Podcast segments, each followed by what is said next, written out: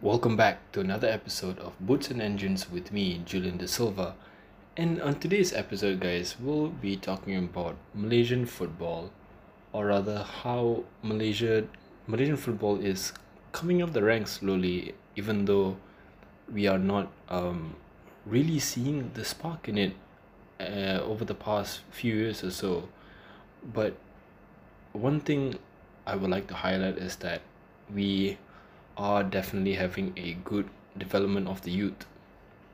If maybe some of you may not realize, or some people may be observant enough to see that Malaysian youth, the Malaysian youth has a future. The Malaysian youth football does have a future in Malaysia.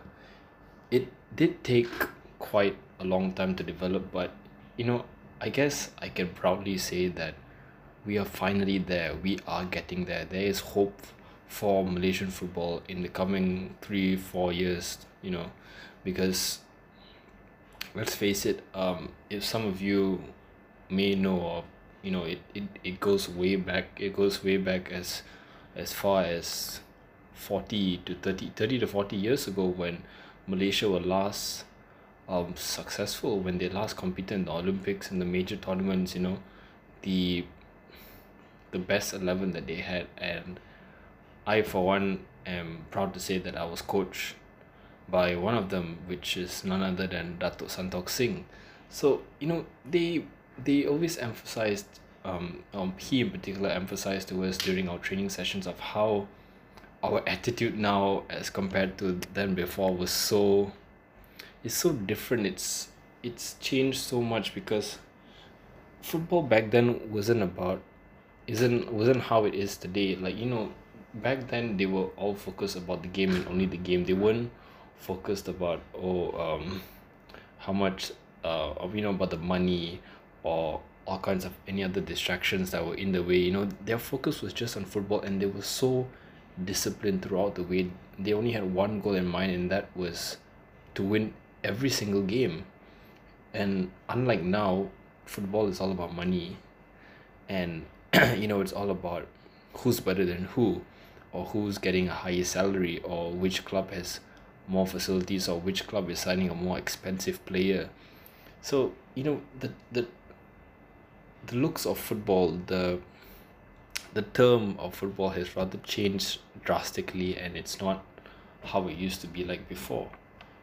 But you know as we are developing as a football nation as I can say Malaysia has one of the biggest fan base for football whether it could be local or international football. But it is great to see you know there's so many so much of there is development coming along way. There was some development that happened before and died off but you know it is coming back again.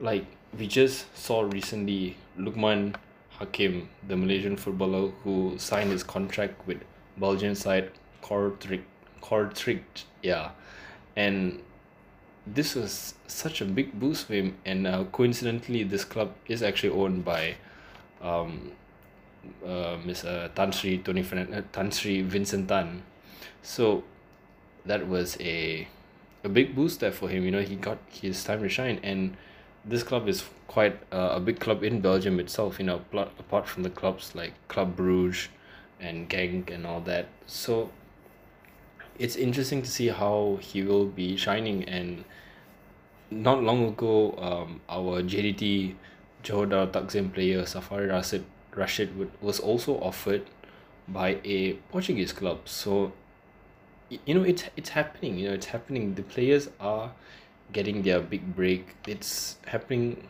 you know from time to time but it's not easy. Like as we saw before if some of you um who have been watching Malaysian football who or kept up with um a Malaysian player by the name of Nazmi Faiz who currently plays for Johor Takzim see he played in Portugal uh, several years back but you know, he was performing really well but he couldn't last due to um he was kind of homesick and he was missing the Malaysian lifestyle he couldn't really adjust to how life was in Portugal therefore um he was signed by a Malaysian club. He came back to Malaysia, and of course he is doing well yet again. But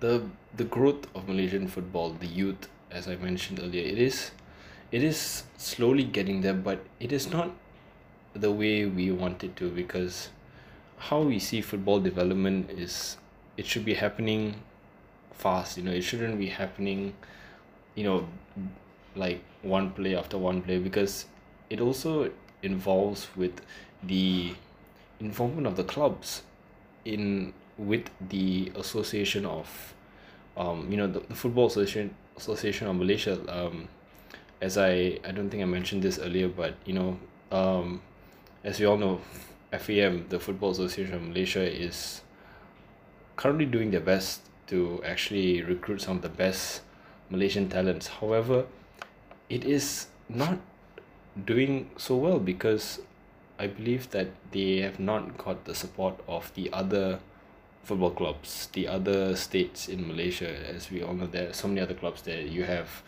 Darul Takzim, who has been flying high and been winning titles year after year. And then we have Selangor, Kelantan, Terengganu, Perak, and all those clubs. So, as you can see, currently, Johor Darul Takzim is the only club as we speak that has the biggest or rather rather the fastest development amongst all the clubs and it is absolutely tremendous looking at how their facilities are how their their junior programs how they're developing their players. It's phenomenal. It's great you know. And to add to that they've had so many ties with international clubs. We are, we are talking about Valencia Borussia Dortmund and we're talking about big names as well. You know David Beckham Ronaldo Ronaldinho Lukas Podolski all have paid a visit to the JDT training ground. So you know the fact that we have contacts through um our local clubs with foreigners and other big names it's it's just amazing.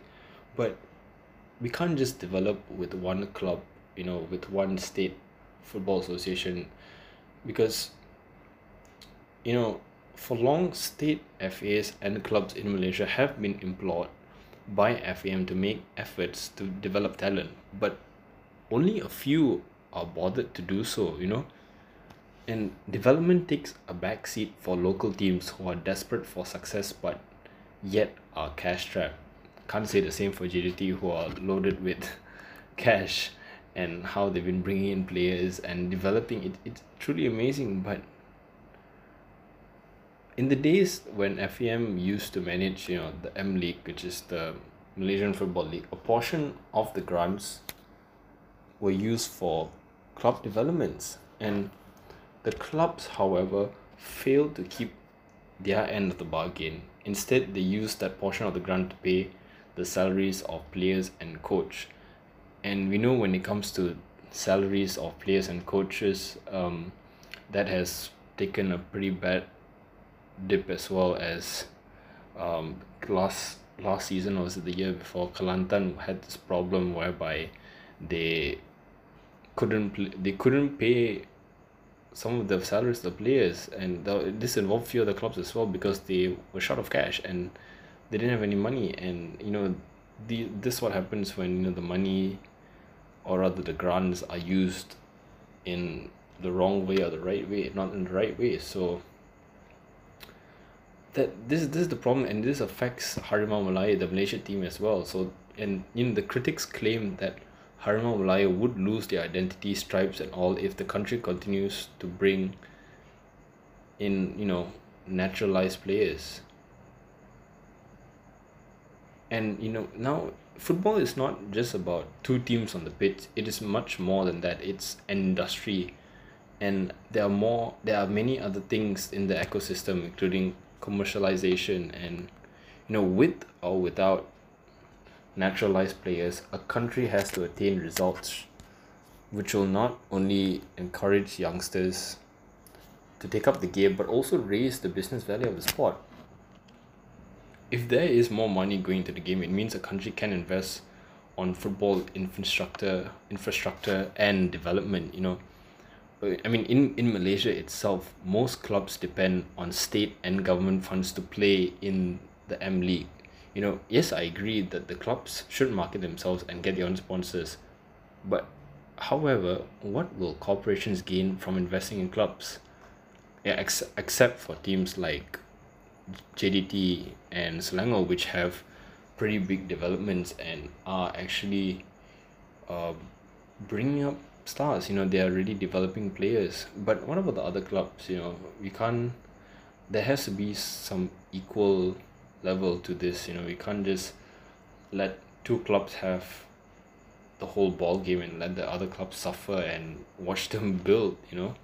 It's building as a nation. It's building for the better the betterment of Malaysian football because we want to be back there where we once were you know where we once were in the 70s and the 80s where we had so much success. Malaysia was one of the biggest Asian powerhouses I would say. And of course we were known to everyone around the world but now we're just you know we've slumped you know. I believe like the last big success we had as a Malaysian football team was winning the A_F_F Suzuki Cup in 2010 I think that was the biggest the biggest success we've had so far and yeah that was um I think one of the best tournaments we've had. Uh you know ever since then it's hasn't been going so well. It's kind of been up and down but we are showing signs of improvement nevertheless through individual players and the growth of the clubs. So uh, I that this is how I personally feel about it to be honest. And you know maybe some of you may had may have different thoughts on it. Some of you may feel that you know the football is doing well. Some of you may agree with me and say that you know we still have much to do. But taking into context you know we have to understand the mindset and we have to change our mindset. We you know maybe we can't change the mindset mindset of players who are already there or who have already been there and succeeded you know. But what we can do is you know if you are a up and coming footballer of or you know you want to succeed and play for the Malaysian team or you know you want to have you have high hopes for football you know you have to have that mindset that yes money is one thing but you know football is all about the game. You know you gotta focus on game focus on the goal the main goal that you want to attain and that is winning games bringing success to your team bringing the team to greater heights. You want your clubs or you want to achieve like what J_D_T has achieved what Selangor has achieved. But I guess J_D_T would be a perfect example to what they have been. J_D_T really started uh coming up the ranks in 2013 when you know um T_M_J Tunku Mahkota Johor uh, Sultan Ibrahim took over the club and he really turned around and the first major signing he made was bringing Pablo Aimar to J_D_T some of you may know him some of you may not know him but I I almost I was in shock and I was kind of like at a standstill because I watched Pablo Aimar play in the Europa League and the Champions League and how when he played for Valencia and Benfica and the fact that he would play for a club in Malaysia it uh, I I don't know it was it was just amazing. It was amazing to see like the fact the fact that you know you see him playing in a local club it just shows you feel so proud. You feel some sort of achievement that the club has made. And of course it's the money and all that but that was the beginning of Johor Darul Takzim's uh, growth and development of the club. And look where they are today. They are six seven time um, uh, Malaysian League champions. And yeah there's no one there's no stopping them. They're a big powerhouse. And just last season they came up with their new stadium the Sultan Ibrahim Stadium which has a capacity of over sixty thousand. And looking at how they've developed so much you know they really have a future for the club. There's really a future for the club. Tunku T_M_J has really got a future for the club and it's you know he's gonna bring the club sky high. Like I said they've got um ventures with and collaborations with so many of the big clubs. So it's to be amazing. It's just something that you know we never would have imagined you know appearing in Malaysian football it it's amazing.